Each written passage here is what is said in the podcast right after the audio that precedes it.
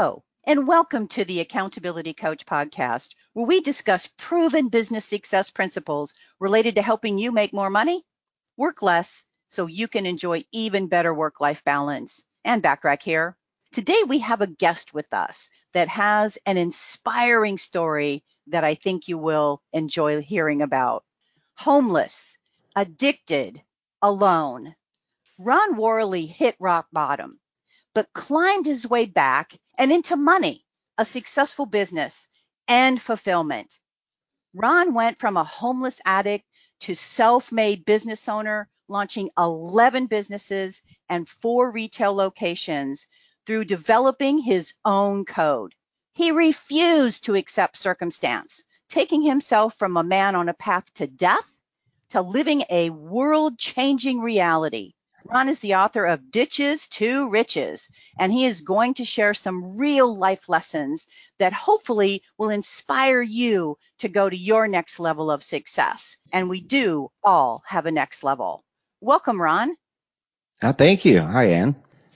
Well, I really appreciate you joining us today.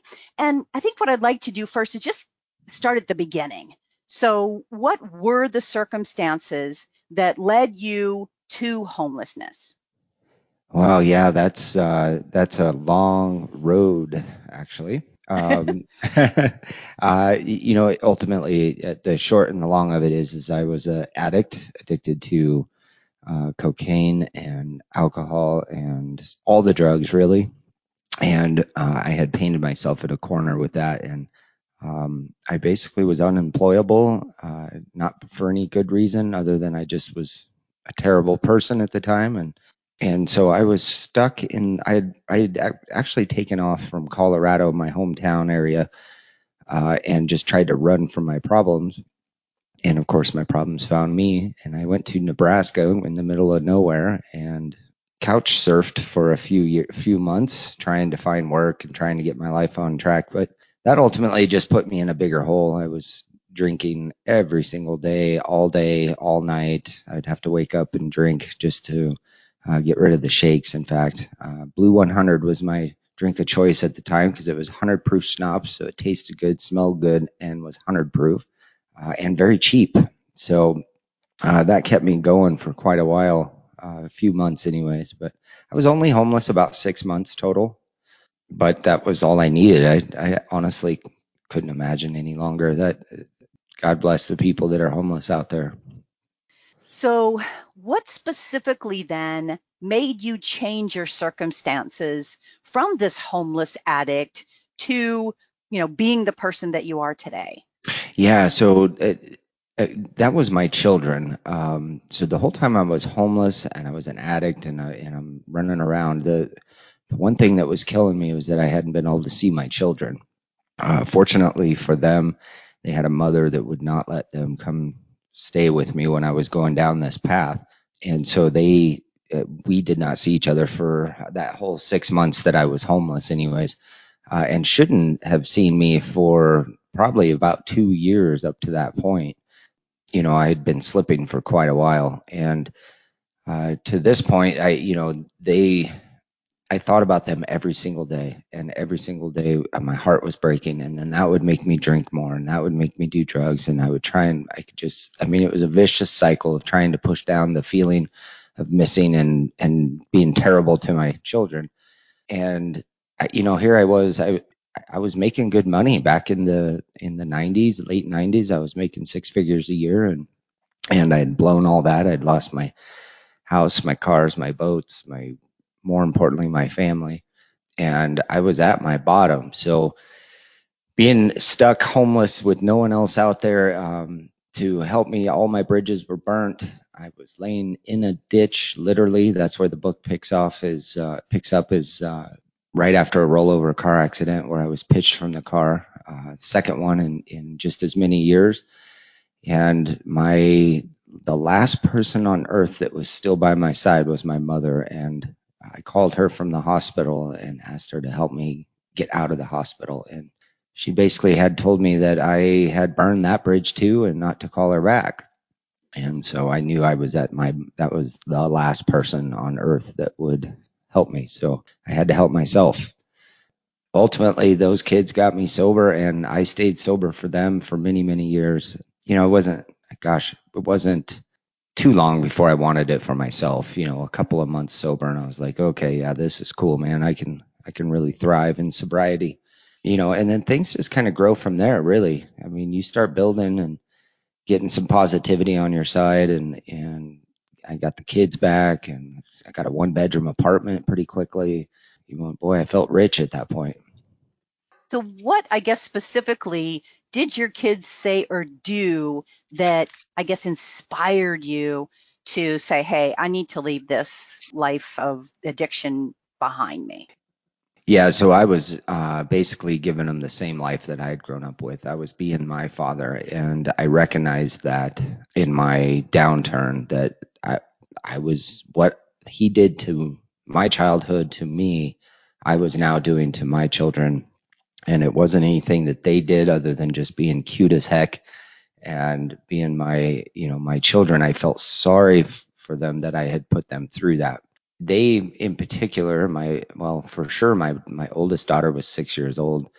And uh, when i went to see her for the first time in six months she had given me the most disgusting look. She was so mad at me because i hadn't been around in so long. And and that was when I said, you know what, I'm going to be sober. I am going to get my stuff together because I don't, that look, I never want to have that look again.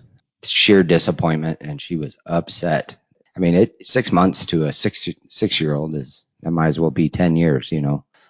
So yeah, they, they, they don't know this. They saved my life, but it was because I felt so bad for what I was doing to them. And ever since then, I've just been on a one way track of doing things good, doing things right, being staying within my values so that I could be here for them. And even as adults, I'm still here for them. Um, every Thursday we have a, a family dinner, and the adult children with their girlfriends and kids and all that they they come over and we eat dinner and play games every single Thursday. That's awesome. So yeah. let's kind of take your journey from the mm-hmm. homeless mm-hmm. addict to the self-made millionaire. Sure. What steps did you take that you would recommend to the people listening to help them be more successful? You bet. You know, first of all, we have to learn patience as entrepreneurs, as people in general. You know, I, I, I meet with so many mentees that are they think all they have to do is copy somebody else and they'll get what they have and that's not necessarily true. The the parts that we leave out of the books and out of the out of the podcast and all that stuff is that the sheer amount of hard work and luck that happens is it's you know it, it just takes so much hard work to to make money and keep money and continue to make the kind of money that you want to make that it's not by accident and it doesn't happen overnight um, so for me it's one step at a time you know, right away, I, when I first got sober, I just got a job. And the, from, you know, it was that first thing I had to do. The first goal I had to get was to get sober. The second one was to get a job. The third one was to get a house, some, some place for my children to come. Right. And so once you start reaching those goals, they're small, but you know, getting a house is a pretty big deal to a lot of people. And for me, it was a, a huge deal. I had a one bedroom apartment. We all fit in it. We crammed in there, all four of us, and we were really happy about it. But you know, that those steps are true for everything in business. So, you know, it's not like we stop making lists, we stop making goals. That that's forever. You know, even the richest men in the world, the richest women in the world, they still make their lists, they still make their goals. And I think it's highly important that we do that, but also that we we're patient with it. Make the list, make smaller goals if you can't. If the goals are too big, we need to make some smaller goals, right? So uh, I have a new company that's a um, it's a development company, and our first goal for the first year was to do 500,000 in business, and how are we going to do that was the big question mark.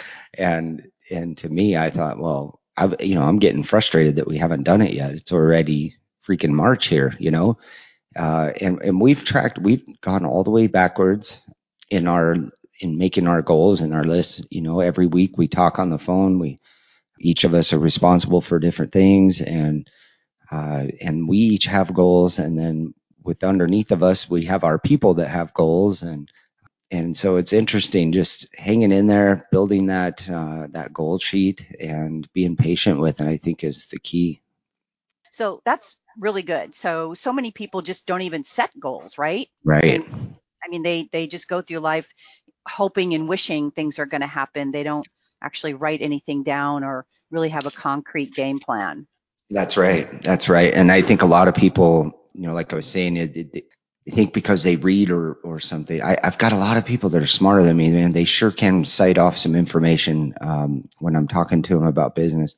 They they cite off all the right answers and all the right words, but you know, there's more to it than that. Business is relationships, business is patience, and it's also getting your head beat up against a wall a few times here and there. Um, and those are all things that we have to be prepared for. It's not overnight. Um, you're definitely not going to read a book and become rich. That's just not how it works. So I'm curious. So you got a job.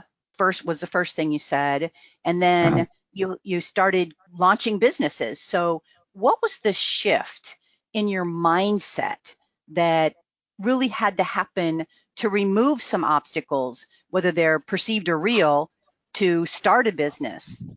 Right. So mine was um, I was motivated by losing my main source of income, and, and I, I was so fearful of becoming homeless again that I was doing anything I could to not be homeless. So my main source of income was being the government is always trying to take over that business and we're not allowed to, you know, put us out of business basically. So that fear of losing that six figure a year job made me go out and get another one or open up another business. I sort of live in in the fear that I'm going to be homeless again all the time. And I don't think it's, I don't think I'm living in fear. It is just a fear. I do not want to be homeless again. It was the worst time in my life ever. Uh, it's the hardest thing to overcome. It is the hardest thing to put your family through, your friends through. I don't ever want to do it again. So I've, I've gone out there and I've always got two or three businesses going. I've got one for me, one for our lifestyle, one for my kids. I mean, I just, I just have to have, I have to be doing something towards the the big goal, which is retirement and safety and security. And maybe it's that I've never had security in my career and I keep searching for it and I'll never get it because I'm an entrepreneur and that's just not possible. Security doesn't exist. You just got to keep working and working and working and working and eventually maybe you'll make enough money for yourself. I, I'm not one of those guys that wants to go out and make a billion dollars or be the richest guy in the state or the country or any of that. That's not me. Um, I'm trying to make a specific amount and then I'll just stop working, hopefully, and and have that security.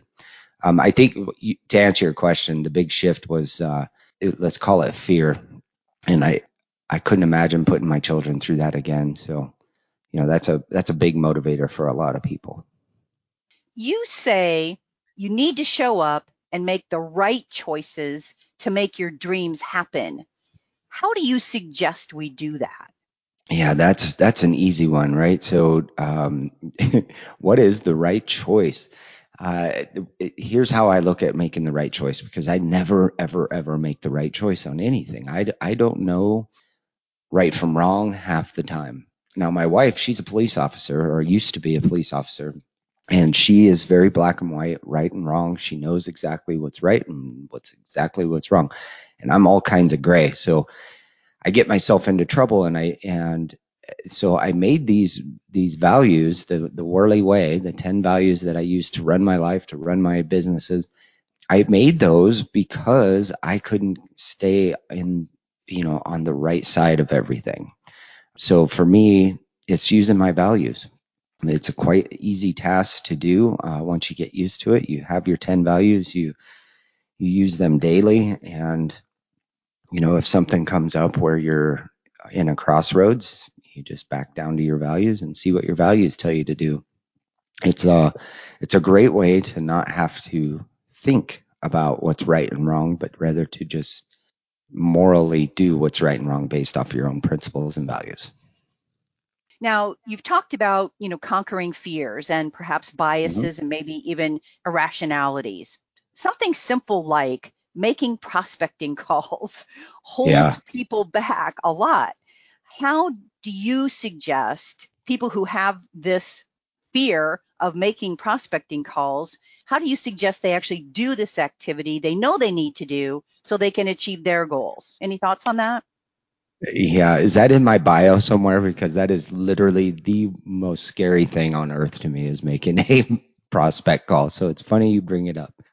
And maybe I wrote it in the book somewhere, but so I'll take it out of being specific to prospecting. Um, anything that you hate to do is usually something that you need to practice. And I mean, I, so I still prospecting calls. I still uh, freak out. I mean, I they I don't know what it is, but usually if I do know what it is, it's to turn on the charm long enough to make somebody on the other end of the phone that already doesn't want to talk to you, turn them into a win. Also, and, and really the win is just getting them to communicate with you at that point and not hang up, right? And so that stuff scares me. I, it's embarrassing. And nobody even knows who you are on the other end of the phone. So to be hung up on is not even a big deal. But uh, the way I've overcome that fear or any of those fears like that is to use the F it, try it method. It, basically, it's uh, it's like standing on the high dive at, for the first time. Uh, if anybody's ever done that, or even the, the diving board when we're young, you're standing on the edge of it and you have to make a choice. Are you going to do it or are you not going to do it? And there's something inside of you, and this is a good way to find out if you're going to ever be able to be an entrepreneur too. Can you just jump off the diving board and hope that everything's going to be okay, that you're going to swim to the side? If the answer is yes, you're an entrepreneur. You should jump jump off of many a diving boards. And that's what I use especially for prospecting calls. I just say, screw it, here we go, let's do it, and um, and see what happens. You know, the worst thing that can happen is you can hang up and try again. Yeah, and I bet you probably find really there isn't really any terrible outcome from actually doing it. You I know, mean, there really yeah, isn't. they might hang up on you, but I mean, is that really so terrible? That's exactly right. And it's the, I find that most of our fears are based on what we in our heads uh, fantasize about. You know, we are the, the sole or the biggest influencer in our own lives. We sit there and talk to ourselves all day long. And I mean, my imaginary person in my head, I, I think I know what he looks like, and I and I don't even consider him to be me, but he talks to me all day long as me, like he's me, and and that can be positive or that can be negative, and if we can just turn them into a positive, you know, that's that's how we overcome these little obstacles in life. It's it's interesting that you brought up the prospecting thing because you're right. It, it, at the end of the day, they hang up, no big deal, but in my head, I think they know who I am. They know my family. They know people. They're going to make fun of me, um, or they're going to yell and scream at me on the phone. Which why would that be a big deal either? I don't. I don't even understand. Like, just hang up, you know. But you know, and I think once people get over the fear, like once you learn how to conquer small fears, you learn how to conquer big fears, and that whole F it, try it thing that that uh, that really is helpful throughout your life after that. You just got to do it. Just try it. Yeah. So, I mean, you talked about like what's the worst that can happen? Really, not so much, but what's the best thing that could happen? So, I mean, really asking yourself those two questions uh, should also help as well. Now, Absolutely. I believe in persistence, and it sounds like, you know, you believe in persistence as well. So, Yes. how do you think pers- perseverance or persistence is helpful in making money?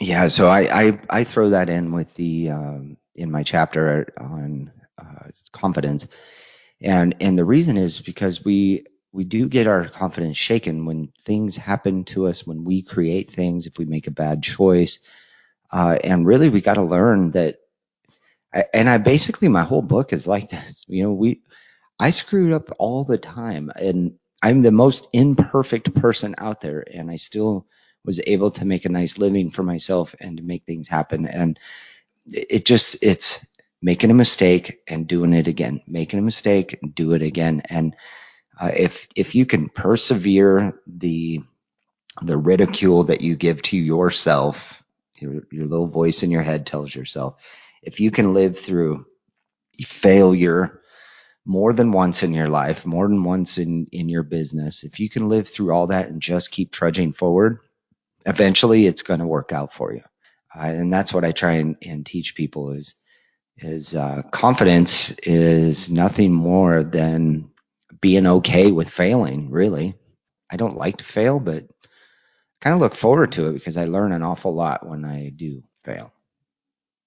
And then you just have to persevere no matter what because you know you want the end result, right? Right. Get back on the horse and do it again. Yeah, that that's it. The the goal at the end of the rainbow. Most people, it's it's money. You know, uh, the goal is money. Uh, so if if you haven't made the amount of money you said you're going to make, you just got to keep getting back on the horse and trying again and trying again and trying again. The only way that business fails or you fail or become a failure is if you quit. And uh, perseverance is is exactly that. We just got to survive the moments that we make for ourselves or the things that happen to us and and learn from them. Awesome. What's the best way for people to get your book, Ditches to Riches, so they can learn more and have more and be more? Yeah, absolutely. If they go to Ron at, at sorry, ronworley.com, uh, my book is on there. I'm also on Amazon and uh, Barnes and Noble. Um, that's the best way to get, do it is just go to ronworley.com and, and it'll take you to all those avenues. Awesome. Any last comments or thoughts that you would like to share with us? Yeah, you know, I think if people uh, can just grasp the idea of just being themselves, just be your values, and just get out there and and enjoy life. Um, this whole entrepreneur thing, this making money, all that becomes non-important. It, just becomes a piece of your life, and and you'll enjoy the freedom of having that in your life. So everybody go out and enjoy your life and let the rest happen on its own. Sounds like great advice, Ron. Again, appreciate your time today. Take care and stay healthy and keep sharing the word that you have and your experience so you can continue to impact others. Thanks, Ann. I appreciate you having me on. Well, my hope for our time together with Ron Worley is that you got value and an idea or two that will help you be even more successful personally and professionally. Feel free to share my podcast with others as they can be found on most podcast platforms and in most English speaking countries. And if you'd like to get a short daily fix from me, subscribe to the Accountability Minute, which also can be found at accountabilitycoach.com and on most podcast platforms and in most English speaking countries. And aim for what you want each and every day. Until next time, make it a great day, today and every day. Thanks for listening.